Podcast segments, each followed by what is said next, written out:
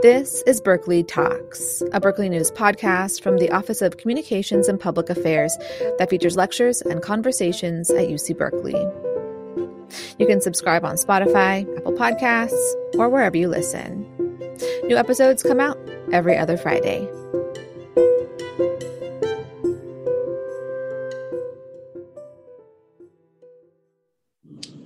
I want to thank everyone for coming to this presentation today about the latest updates to public service loan forgiveness and student loans. My name is Amanda Pursoon, and I'm the Director of Public Interest Financial Support at Berkeley Law in our Financial Aid Office. And here with us today, we have a panel of experts ready to answer our questions and make PSLF more accessible, easier to understand. It's a very complicated world out there. I did want to issue this caveat right at the beginning that no one here is um, providing you with individualized student loan advice today. You can always reach out to our financial aid office, the Department of Education, your loan servicer if you have these specific questions. But they're going to be answering general questions about the latest updates. I'm going to be asking questions that I have prepared, but you can also ask any questions that you have at any time using the Q&A feature and I will read those questions aloud to our panelists. So please do that when you're ready. Um, here with us today, we have Kat Welbeck from the Student Borrower Protection Center. We have Suzanne Martindale, who is a Berkeley Law alum and is with the California Department of Financial Protection and Innovation, and Kyra Taylor, who's also a Berkeley Law alum and is at the National Consumer Law Center. So I'm going to ask our panelists really quickly to just go around and introduce themselves and kind of explain what their organization or their office does really briefly. Um, Kyra, you're unmuted if you want to go oh. first. Sure. So um, I'm Kyra Taylor, and I am the staff attorney at the National Consumer Law Center. And what that means is I do a variety of types of work. So I do federal advocacy work to improve the student loan system for low income student loan borrowers across the country. I work with legal aid organizations across the country. I work with uh, state agencies um, across the country as well. And then I also uh, provide direct student loan services to low income borrowers here in Massachusetts. Um, oh, and we publish a student loan law manual. Can't leave that out. Uh, and we have a public facing uh, website on, on student loan um, options, the student loan borrower assistance.org website um, that I also update and blog on. So, Kat, you want to go next? For sure. And I just want to thank you, Amanda, for um, for having us today and also super excited because Kyra and Suzanne are rock stars. So, so excited to join today's panel with them. Um, for everyone, I'm Kat Welbeck, Advocacy Director and Civil Rights Counsel at the Student Borrower Protection Center. So we're a nonprofit, um, a national nonprofit. So we um, working on, I guess, a mix of similarly to hear a mix of advocacy, policy making, and litigation strategy. So our whole goal is to alleviate the burden of student debt for borrowers all across this country. So I'm really excited to be here and talk more about student debt. But thanks. Thank you. And Suzanne? Hey, good afternoon, everyone. So, my name is Suzanne Martindale. I am currently the Senior Deputy Commissioner for Consumer Financial Protection at uh, the California Department of Financial Protection and Innovation. We are California's state consumer financial protection agency. So, we regulate all manner of financial services companies from banks and credit unions and mortgage companies to debt collectors and payday lenders. But very importantly for today's call, we regulate student loan companies. So, we license the major student loan servicers. We also enforce California California and federal consumer protection laws that apply to lenders, servicers, debt collectors, private financing instruments, you name it. Um, so, but to be very clear, although the federal government primarily oversees the student loan system, we regulate at the state level the companies that are servicing your loans. Uh, so that means that if you're having a problem with your servicer, not only can you go to them or Department of Ed, uh, you can come to us. You can file a complaint, and I'll be happy to put a link to our website in the chat so that you can do that as well. Uh, also, prior to my coming to this department, I was an advocate working alongside Kat and Kara and other people to lobby for changes to the student loan system to make it uh, to make it better, easier. Um, we know it's complex.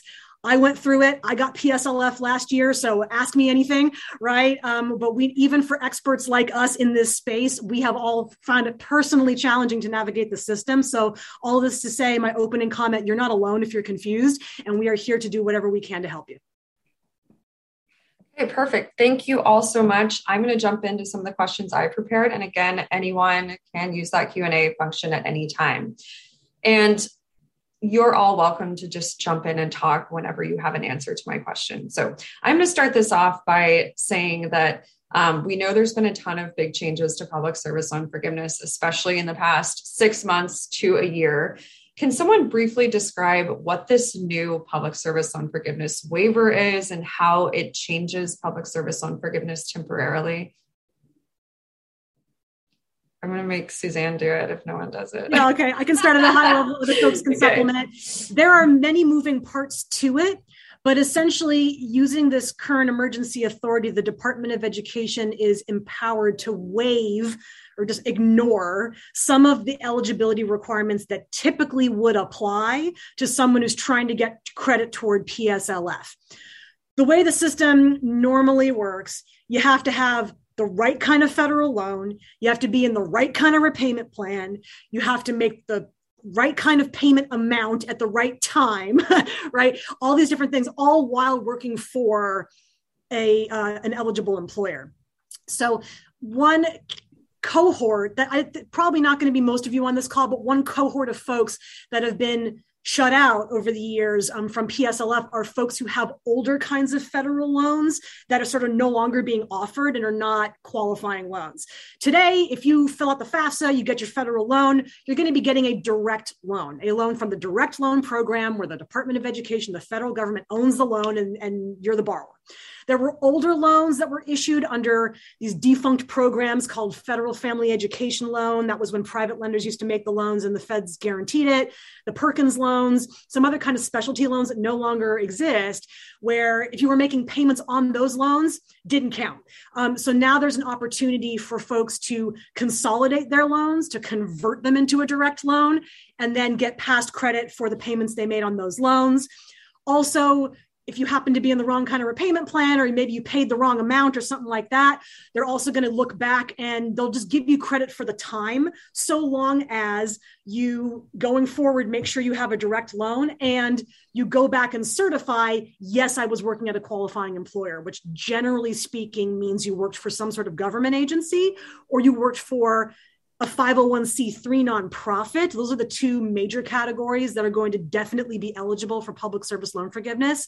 There are other types of nonprofits that may or may not qualify where the department has discretion to decide if that employer is eligible. But by and large, the upshot of this is if you take a couple steps, um, uh, to certify your employment and do what you got to do to make sure you have the right kind of loans for folks who may have not otherwise gotten credit for some of those past payments, they'll now be able to get credit between if they take certain steps between now and October 31st. So that's kind of the general overview, but there are some other nuances and it can get a little complicated, but that's kind of the basic point of what's happening right now with the PSLF waiver. And if anyone else wants to add or augment, please feel free. Yeah, so I would just jump in because I, I know for myself, I was very anxious about like, oh my God, are they going to take away PSLF in the future? And could I be grandfathered in and all that stuff? And so the waiver is is really key to people who have already done some form of uh, public service and who want to get credit for that time um, towards discharging those pre-existing debts. It's not it's it's time limited, right? So it's going to end in October. And so for folks who are intending on discharging their law school debt with PSLF, they should be watching for the change in regulations that are coming. Um, the department changes its regulations via this thing called a negotiated rulemaking. And Suzanne, you were in the the NEGREG that was negotiating um, the new the new regulations. Um, we haven't seen the proposed rules or the final rules yet, but they will be coming out and they will be changing how people will be able to get PSLF in the future and then Kat, you know all the details on the waiver, so I will turn it over to you. Oh, no, I was going to say those were both like such amazing overviews. And the only thing I was going to add, and this might, you know, take our a slight spin to this conversation because I think both you and Suzanne cover that so wonderfully. Is just to also note that like this change happened because of of borrowers like raising their voices and, and telling the Department of Education that like these are the problems. This is why the, the, the system's broken, and we're seeing positive changes from that. So to Kyra's point about like there's still changes to come to see what like the permanent program looks like beyond this one year waiver. Like um again, like keep that drumbeat about like caring about student debt, letting the administration know like this is a priority for you. Like this is like a, an issue that deserves continued national attention in the way that it's continued to get this drum swap, like this, like this continued, this continued, um, this continued attention because like that's where we're getting change. And so please continue to do that. I know that's we're not maybe at the advocacy part of this conversation yet, but I just feel like I always got to do that. no, it's perfect. Thank you all so much. It's a great overview of the waiver. And I do want to get into the advocacy portion in a little bit. But before we get there, um, this new waiver has been in place since October of last year. What are we seeing in terms of like how many people have benefited so far? Who is benefiting? Um, and how many more are likely to see changes while the waiver is in place? Uh, I don't know who wants to jump in, but um, so far I know, at least as of last month, like a over 100,000 people have gotten, I think, over like $6 billion of debt canceled. So, like, this is really happening. And so, also, just like another word, I know, um, like to earlier points, everyone here may not, um, you know, many of you may still be students or maybe be, be earlier in your career. And so, may not be at 120 payments yet, but still let people know because this is happening and people are getting their debt canceled. And then, just one point to people who may not be at 120 payments yet, but might be recent grads definitely make sure like you and we'll drop links about like things to take advantage of the waiver but also see if like possibly maybe you you graduated and you started and you weren't in an idr plan or maybe you hadn't submit submitted your pslf form because maybe you graduated during the payment pause. So you just were like no okay i'll do that later. Also there's still ways for people who may not have reached 120 payments to benefit. So also just make sure if you've already started on the path to repayment that you're looking to make sure that maybe you can get credit for payments that may not have otherwise counted towards um, during this waiver period. And I just want to jump in to say, because we're talking to a whole bunch of law students who will probably go on to become advocates on behalf of low income folks. And I think that the PSLF waiver and our student loan system generally uh, sort of epitomizes why application based relief opt in relief is almost always a problem when you're talking about vulnerable populations. And so I would just ask that you remember this experience and this fear you fear uh, feel about uh, being able to obtain PSLF forgiveness when you're thinking about other types of reforms for vulnerable people. Because the problems that we see here are the problems that we see repeating over and over and over again um, when relief programs are are made available to people who need them. Perfect.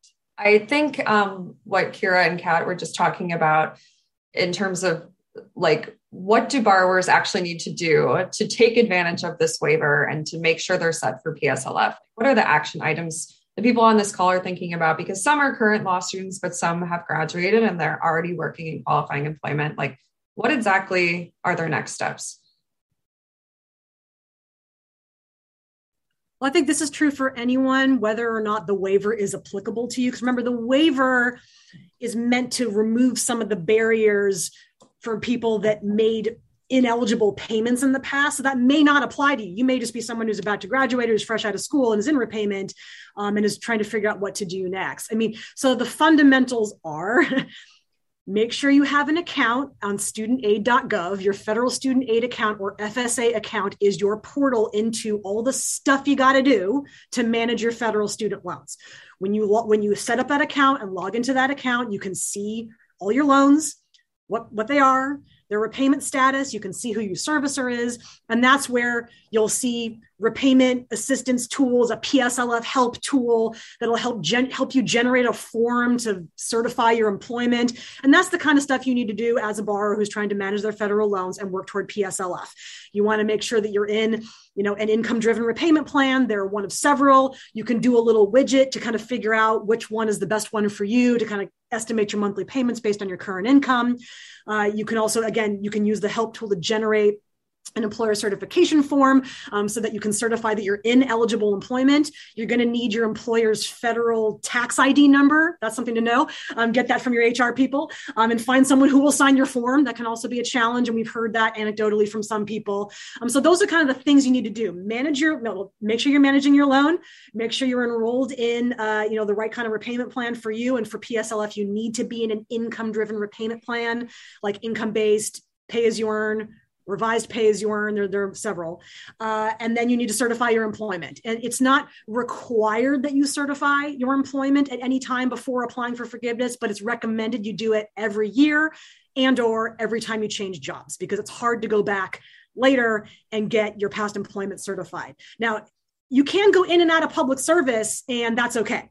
Uh, you don't you don't restart the clock. So you can do five years at, in government do five years at a law firm and you can go back to government and you're on year six. You don't, it doesn't restart the clock. You have to accumulate 120 payments. Um, that's something that's very important for people to know. But so those are the basic things that you need to do and really should be doing now. Um, even though we're still on payment pause, uh, you can apply for an income driven repayment plan now. You can try to certify your employment now. The servicers are still there and processing um, and processing forms and applications. So don't need to, don't wait on it. Uh, I would say particularly take advantage of the breathing room you have right now to get get all your paperwork in order. So I would jump in. So we got a question about whether or not you can go in and out of public service. I want to reiterate for myself, I have bumped in and out of public service over my career. I have my loans haven't exploded. Uh, the one thing I would flag for this group is that uh, income based repayment is like a safety net behind PSLF. So, like, let's say you get into it and you decide you really like plaintiff side work, or oh gosh, you really like working in the defense bar, um, and and now you're making money. You can stay in many of the income driven repayment plans and use that sort of as a safety net, so that after 20 years or 25 years, depending on the plan you're in, you'll still obtain cancellation. Um, and in the American Rescue Plan Act, that cancellation is now tax free. Um, and hopefully that that uh, uh, act will be repeated um, when when it ends in uh, 2026.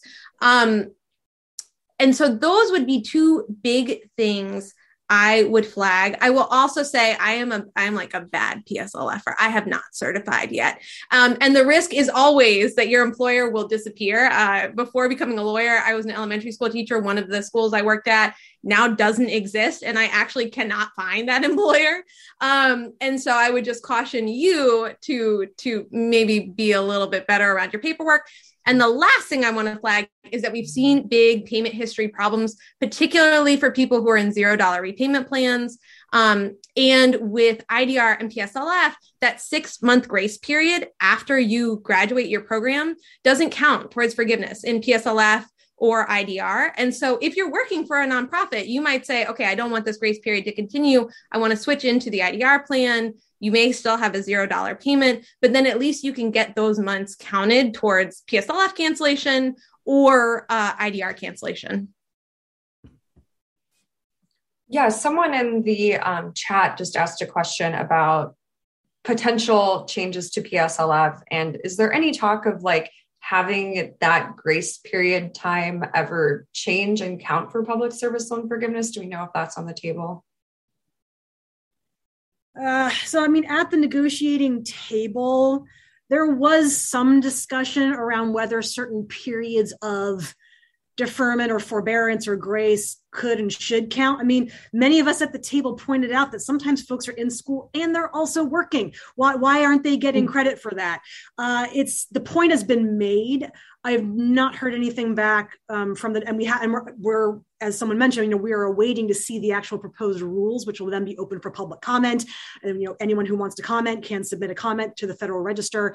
Um, so that's something to, to, and we'll, you know, Amanda and we'll, we'll, make sure that you know when we do see the rules that the the community is aware, so that folks just feel like they want to comment, they have the opportunity to do so. So it's been discussed, um, but we don't know which way the department is gonna is gonna go on that. Um, their kind of default is to say we want to look at people who are in repayment, but they understand that in some cases, um, you know, there may be uh, someone might, for whatever reason, be in a sort of a, a sort of payment pause, but still be working and, and really should get credit for that. So it's it's on the table. We just don't know the chances of that getting counted. Perfect. Thank you, Suzanne. I have another question about the waiver, and I know I've bothered you about this, Suzanne, multiple times. Um, how long do borrowers need to wait to get their payment counts updated. Um, if they're now eligible for public service loan forgiveness through the waiver and they weren't before, how long is it taking for their application to process? I've heard from people there's this whole thing where if you apply, you initially see like a, a rejection notice and then later on your loans get forgiven. So, what's this actual process looking like for people? I don't know who wants to jump in when, but I um I would um, caution for patience. I, it is taking a while. A lot of people are trying to um, to submit paperwork through this waiver, and so like um, it is not uncommon to hear a wait of like a month plus or, or month. So like don't don't fret if you like do hear like you do hear there are longer wait times because that's what we're hearing.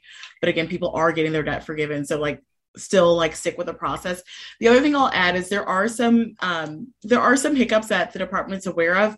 Um, and just before I go into what some of them are, definitely um, you have an amazing, wonderful, fabulous resource in Suzanne. So like make sure you you let her her know, like you let her know, you let her office know, you let the CFPB know, like you're reporting these issues. You also like reach out to the ombudsperson at the CF at the Department of Education when you when you have these issues. We have heard that for example, when people consolidate their, these older FFEL loans. So again, this might not apply to a lot of people on this call, but for people who consolidate older FFEL loans, um, and so they may have been working for years in public service. They consolidate these older loans into a direct loan to get access to PSLF through this waiver. They might see that they have one qualifying payment. That could be very alarming when you said, I've worked in public service for many years. I'm consolidating so I can take advantage and say that I have 120 plus qualifying payments. That is an automatic message that people will get from Fed loan servicing. So don't fret. There will be another message that comes after that that actually brings the updated payment count. And so I know like there are some glitches that people are getting along the way, but definitely still continue through the process, report them out as you see them because the more that we hear about these issues, we're able to report back to, you know, um, various sources, kind of figure out what's happening and then also kind of troubleshoot or do this, warn people that that might happen so you don't freak out when you first see it because that is very alarming. Um, I can imagine after consolidating seeing that, but that is happening. So I'll just leave that there.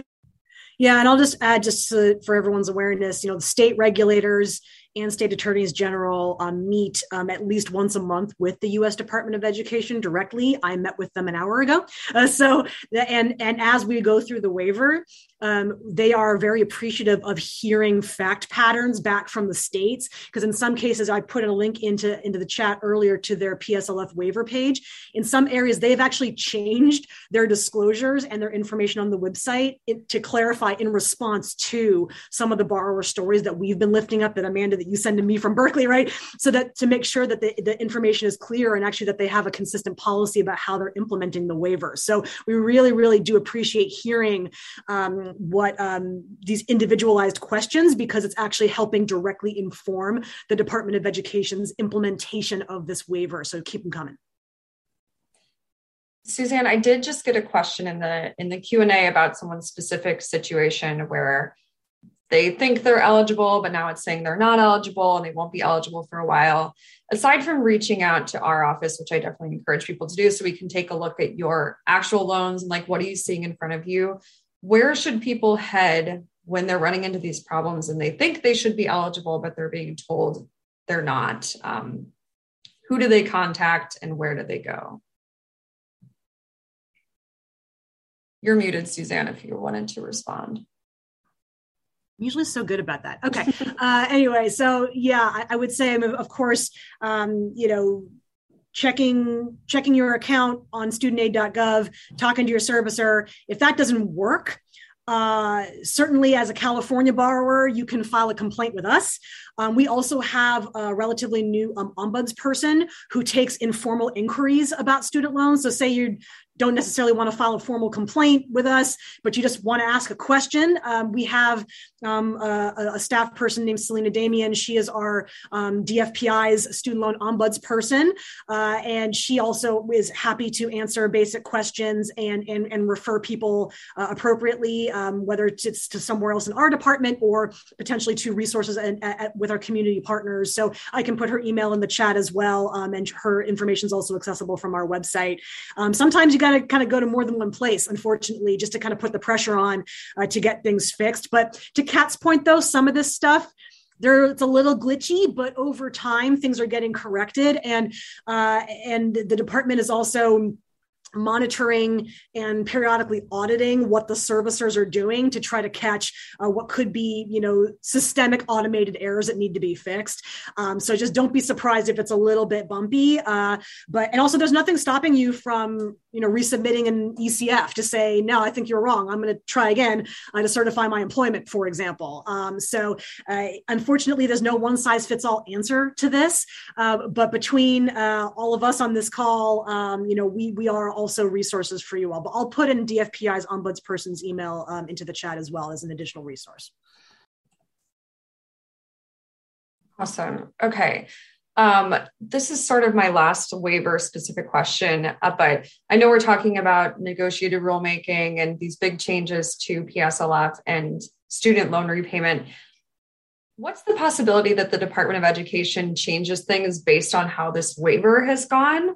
As in, like making the provisions of the waiver something that's permanent, or even just how they're counting up payments is a different process during the waiver period than it normally is. Like, is there any chance of them saying it's way easier to do it this way? Let's just change the entire process.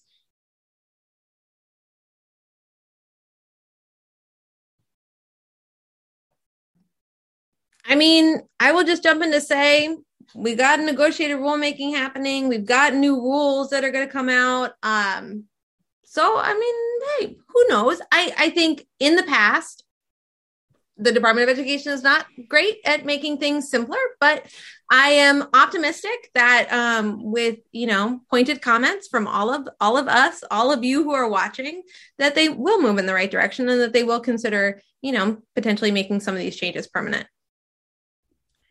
And just to follow up on Kyra's point, I think one that, and then what Kyra said earlier about just like the importance of um, of making making access to relief easy like the fact that people have to like opt into relief and making instead of making things automatic i think one thing that we've seen in this waiver the fact that yes borrowers have to like opt into the fact that like figuring out the waiver but like there are some parts of the waiver that are supposed to be automatic like if you're you had federal you had federal work experience but i think we're seeing that cutting out some of the barriers to access PSLF is so when we talk about the benefits of the waiver, I think some things that are great about it are cutting out some of the barriers. And I think to Kyra's point, like the the, the possibility of that being a long-term solution because we see like again when you just kind of like cut out barriers more people access relief it's, it's mind-blowing big surprise but um, i think that is like on our wish list um, it's something we're advocating for but also to kyra's point i think the more people that again say that the more people that message that the more people that talk about the way that like this is life changing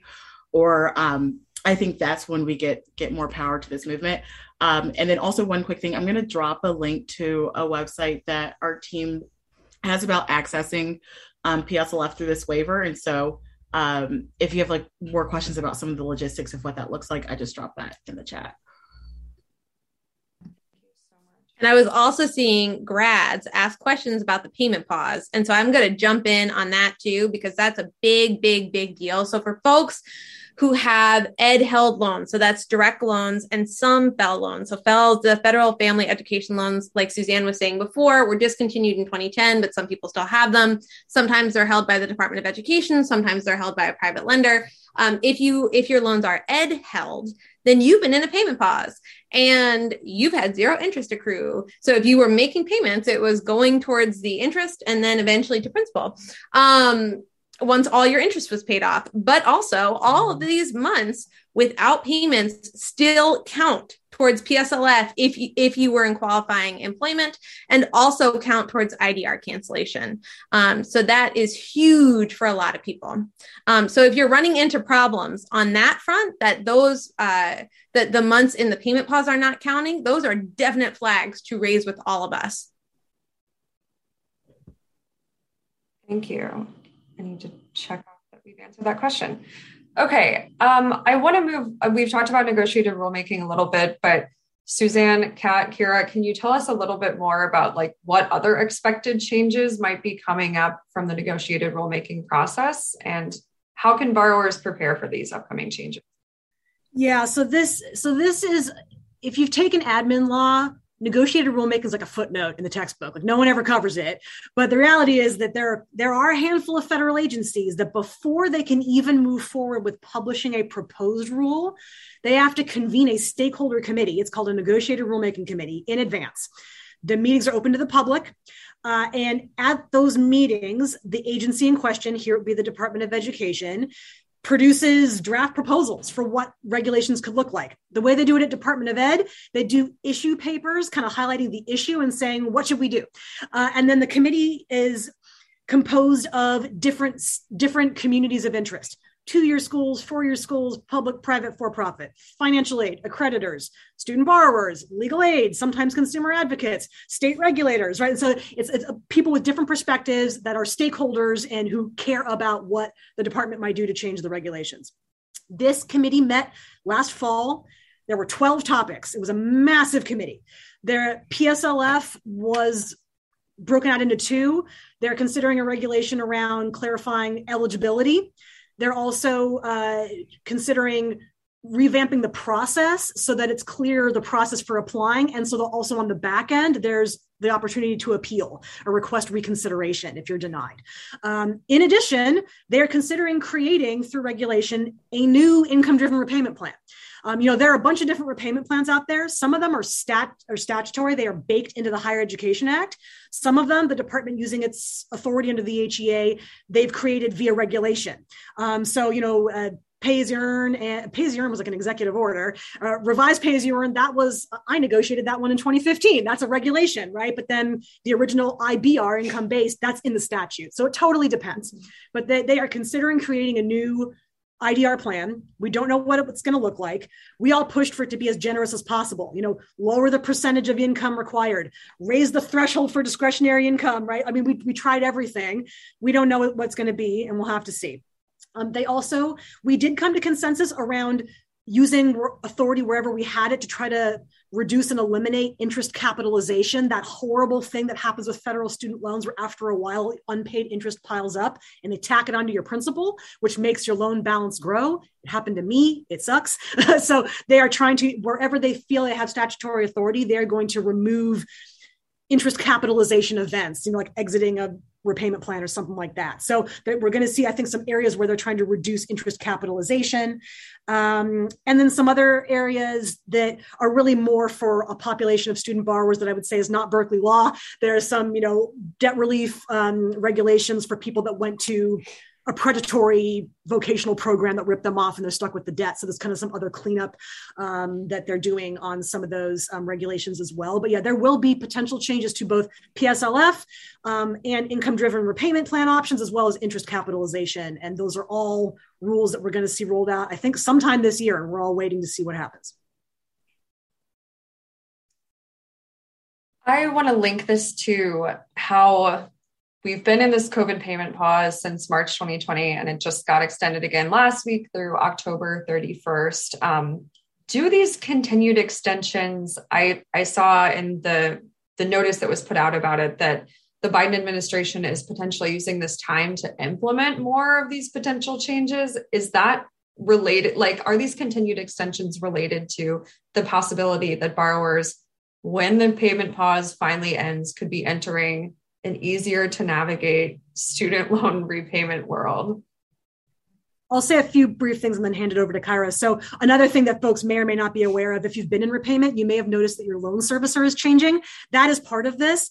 Uh, I think, uh, you know, so we, uh, again, we're a state regulator. We license these servicers. We've been working in coordination with other states, the Department of Education, and the Consumer Financial Protection Bureau, which also regulates the servicers directly, to coordinate and monitor the loan servicing transfers that are happening right now because Fed Loan Servicing and a few others are actually ending their contracts with the government government, they will no longer be federal student loan servicers. So those accounts need to be moved somewhere. That's been a, of grave concern to all of the regulators is to ensure that the transfers happen appropriately, particularly for PSLF borrowers who have so much, have so many additional data points and pieces of paperwork that are associated with their loans because they're not only trying to repay, but trying to qualify and certify toward PSLF. So we're trying to make sure, and we have examiners that are monitoring transfers in real time. So accounts going from servicer A to servicer B? Did 100% of the information get transferred?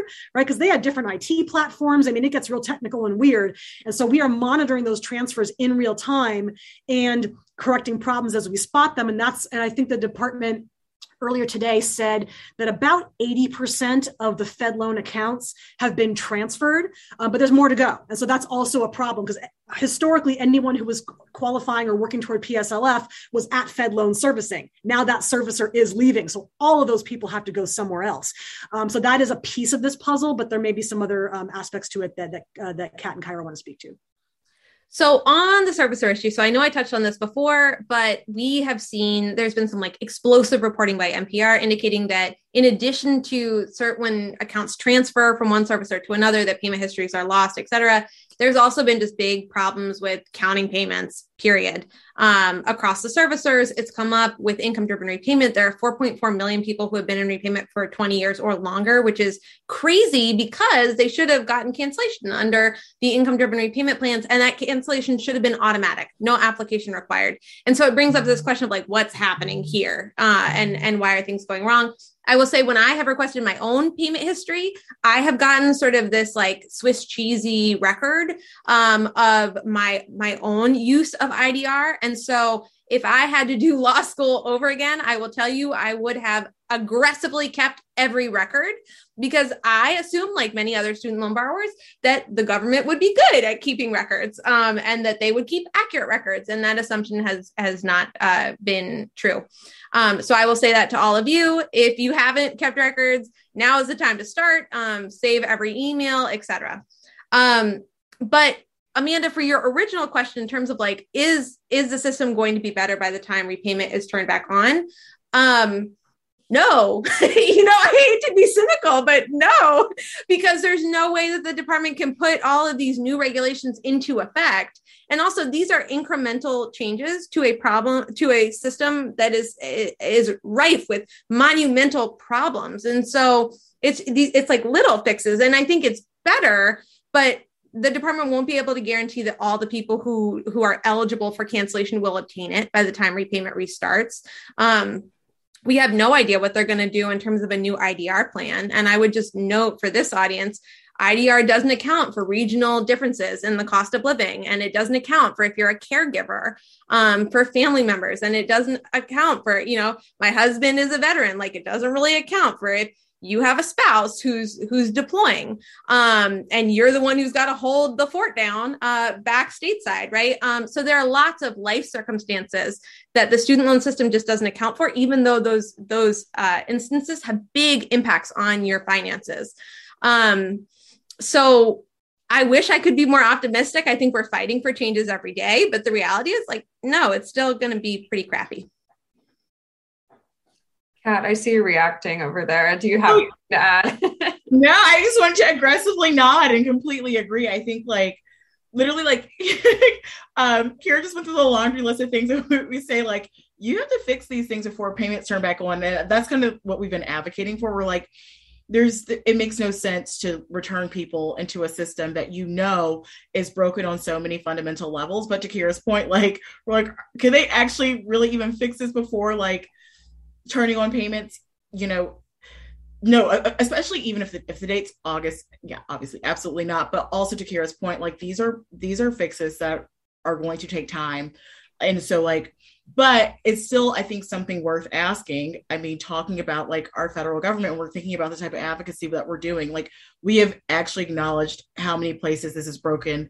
The department has acknowledged this. They are working to fix this. And i think i mean we do have an administration that is committed to fixing these flaws but it is crazy to think about all the things that kyra just mentioned all the things that we're talking about. Like the waiver right now we have a date to turn on payments before the waiver period is over so again thinking about the fact that people are entitled to whether it's PSLF cancellation, IDR cancellation, you know, so many other issues with like servicing abuses, but turn, you know, just kind of say, okay, let's turn the payments back on and we'll fix it as we go. But just thinking about, I don't really have anything to add to what Suzanne and Kyra said, but just thinking about like how unjust it is to say, yeah, keep making payments knowing that we haven't fixed everything. So just something that we always like to push when we're we're talking about the return to repayment. But and we still haven't gotten our debt cancellation, but I'll I'll hold that for later. I'm to bring it up in like two minutes. I promise. I want to get to a couple. I see some questions in the chat. Um, just sort of like a couple little small specific questions. Um, one is someone asked, like, is there a possibility of paying more than what is allowed, like paying more than the minimum payment to make sure that the principal doesn't explode?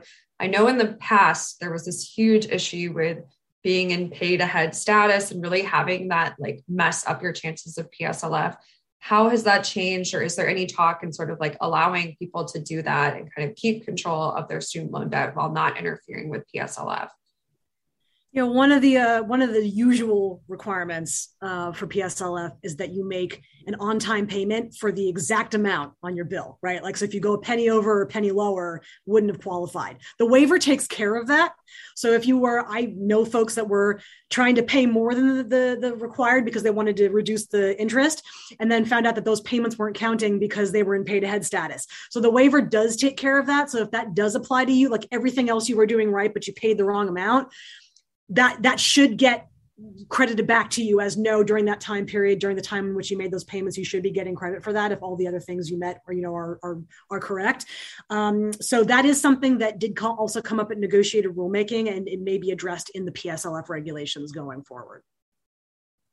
Great. And I would just jump in to say, if you're not in qualifying employment, I mean, I think for me, like graduating from law school, I, I was like, where will I get a job? I don't know, you know?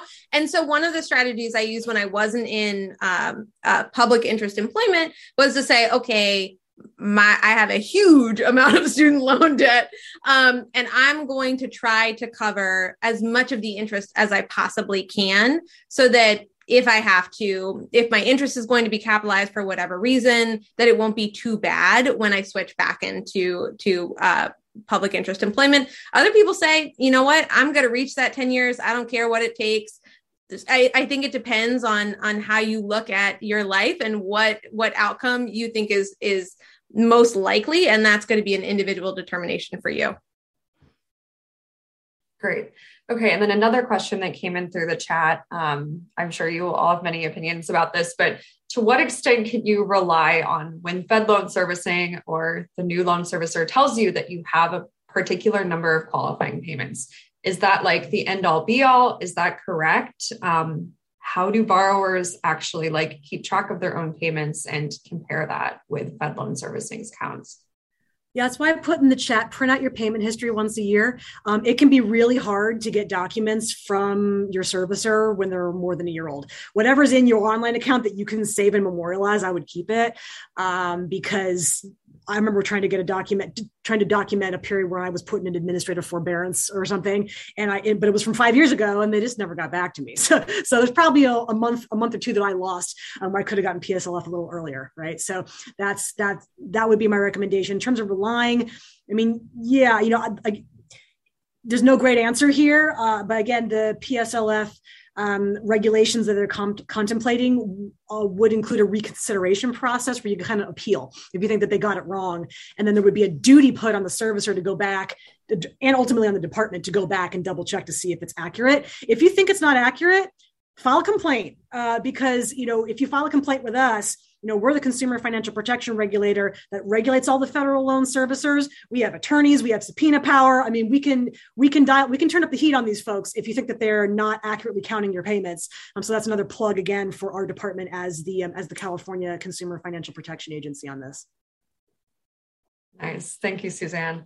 Okay, let's get to this question because it's in the Q&A and everyone is wondering like where does the biden administration this department of education um, this congress like where do they stand in terms of broad loan cancellation or a set amount of loan cancellation? Where are we in the process? Is it still on the table? Has time passed? People want to know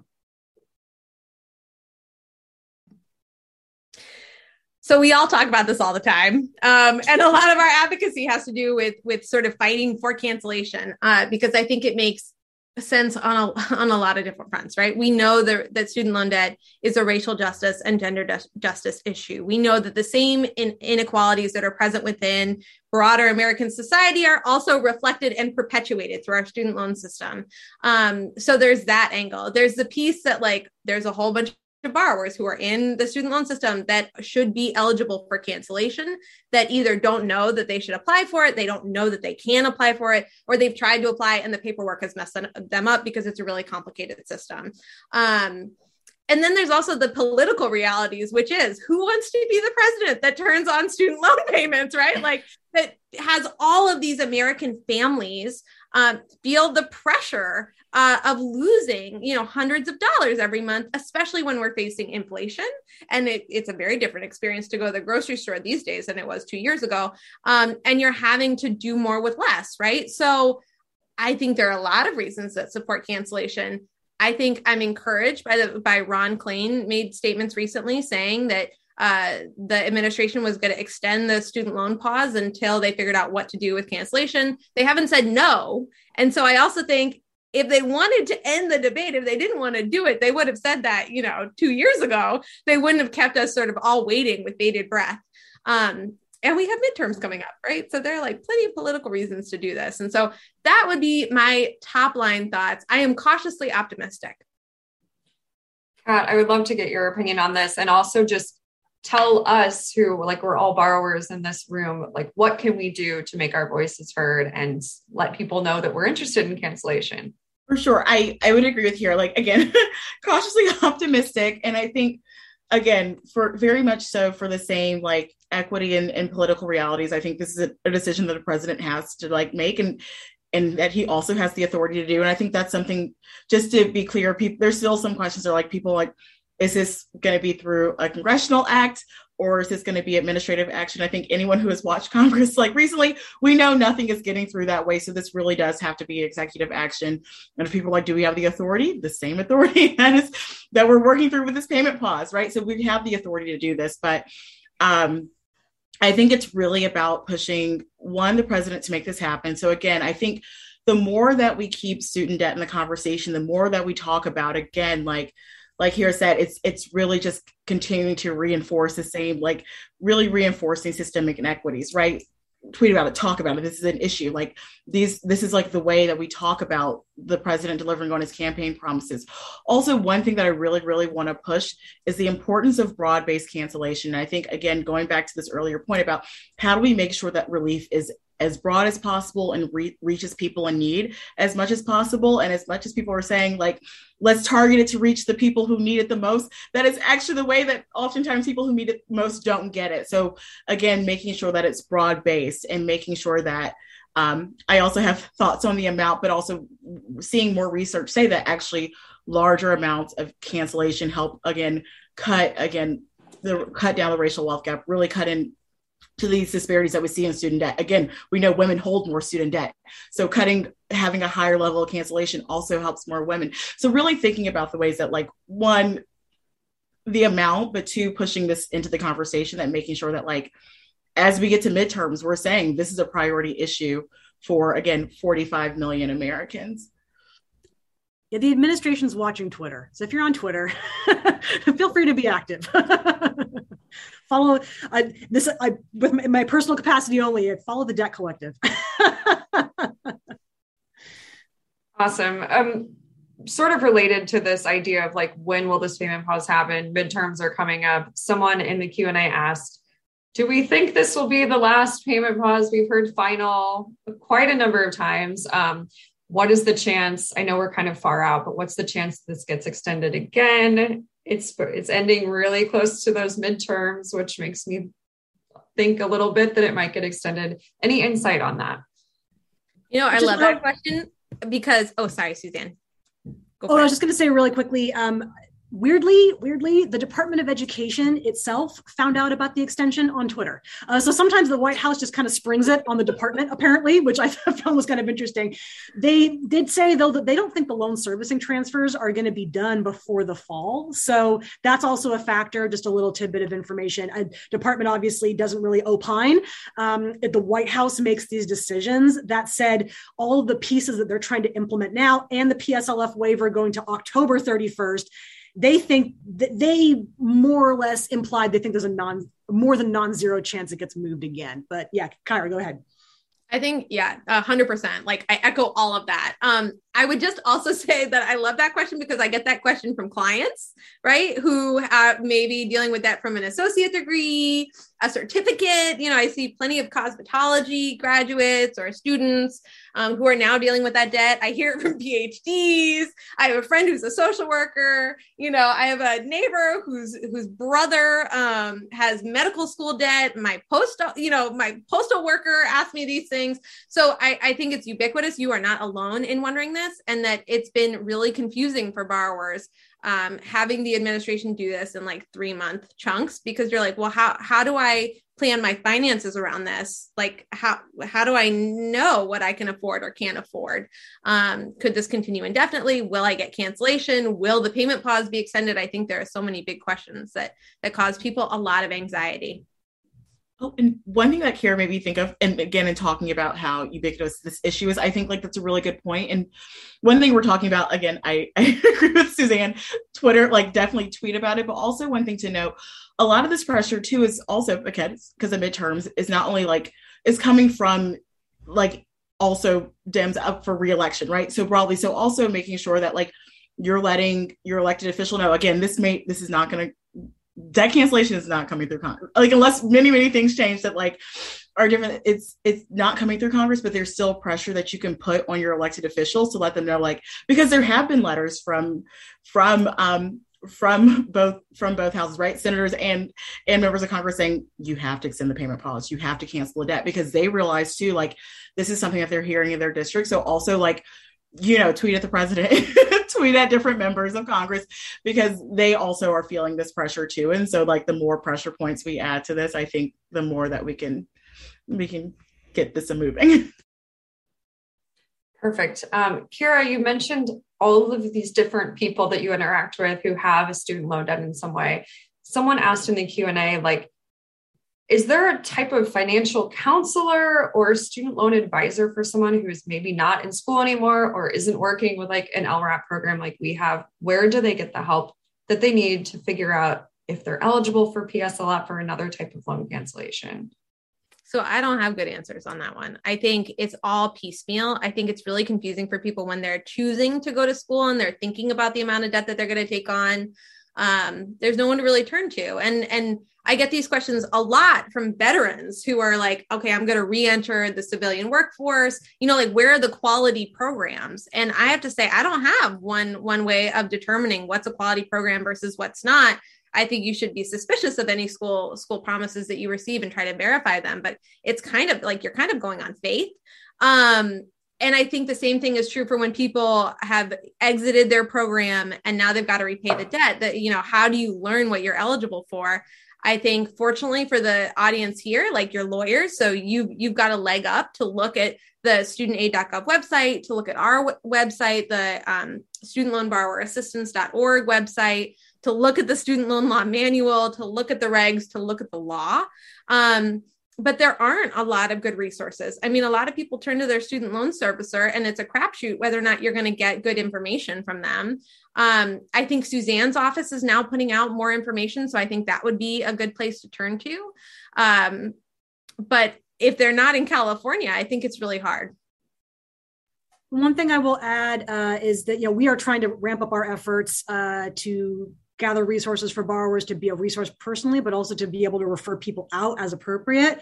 We have launched, already launched a, a, massive student borrower um, outreach and communications campaign uh, and have had a couple events already um, are generating and developing and continuing to grow our list of community partners at the at the local and state level a mix of you know private sector nonprofit and government you know grassroots organizations that you know play a role in in, in empowering and um, helping you know people helping empower their communities um, to, to navigate all of these uh, all of these challenges. In addition, um, Governor Newsom's budget uh, includes a proposed $10 million to one-time appropriation to code to our department to help us not only grow our communications and outreach work ourselves, but to also develop a grant program so that we can give money directly to community-based organizations that, that can then increase their capacity to do individualized counseling with borrowers, whether it's through a legal aid office or a credit counseling organization and so forth. So that's again forward facing, hasn't been approved yet. We're actually testifying on it in the state assembly next week. Uh, but if, if that gets approved, then starting July 1, our department's going to be standing up a grant program so that more offices like Kat's and Kyra's and others can actually take individual clients and actually help them walk through and provide the kind of individualized counseling that you know a government agency really can't do. Um, you know, we can respond to formal complaints, but we can't give like legal advice. We, there is a bit of a line there. Um, so you know that there is no one size fits all answer, but you know we are trying to do everything we can to um, to try to amplify and and expand the resources that are av- available to people to get individualized um, answers and counseling.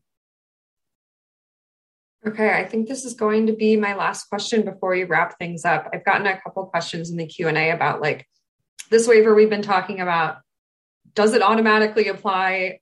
Like, is there anything people need to do who think that they've actually done everything? Like, they've already submitted PSLF forms to document their employment, they have direct federal student loans and an income driven repayment plan. Is this going to be automatically applied to their loans? And are their loan PSLF loan payment counts going to be updated later on?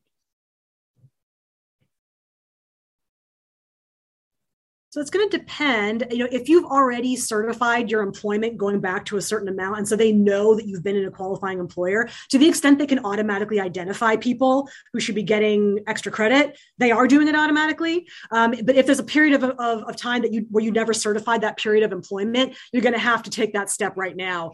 Um, I, I, will say not to get anyone's hopes up yet, but there are um, there are the Department of Education is trying to prepare and design a pathway for states to match data with them to proactively identify people who work in the public sector at least. We are actively trying to make that happen so that someone who currently works in local or state government in california would be automatically identified.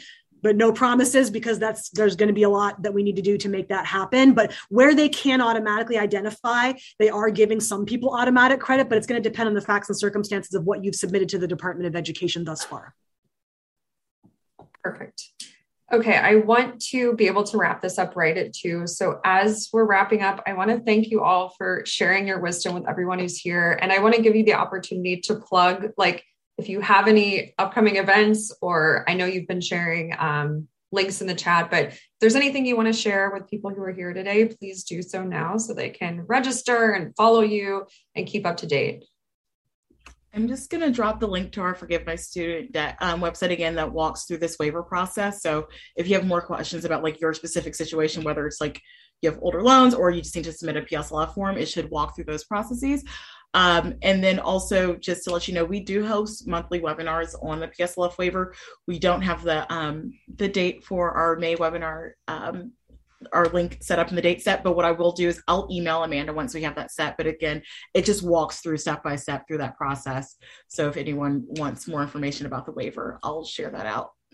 I've been attending your monthly webinars and they're super helpful. So I definitely encourage everyone to uh, jump on one of those. Um, Kyra, do you have anything to plug?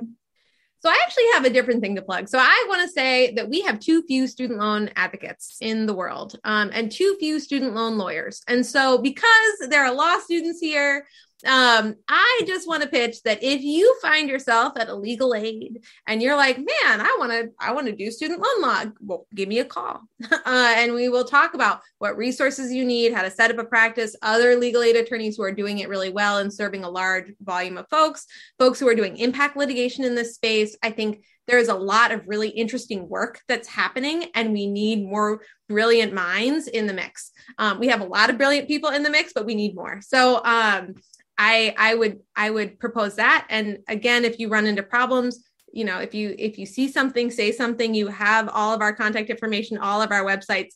Please reach out when you see that things are going wrong um, in terms of your own student loan account.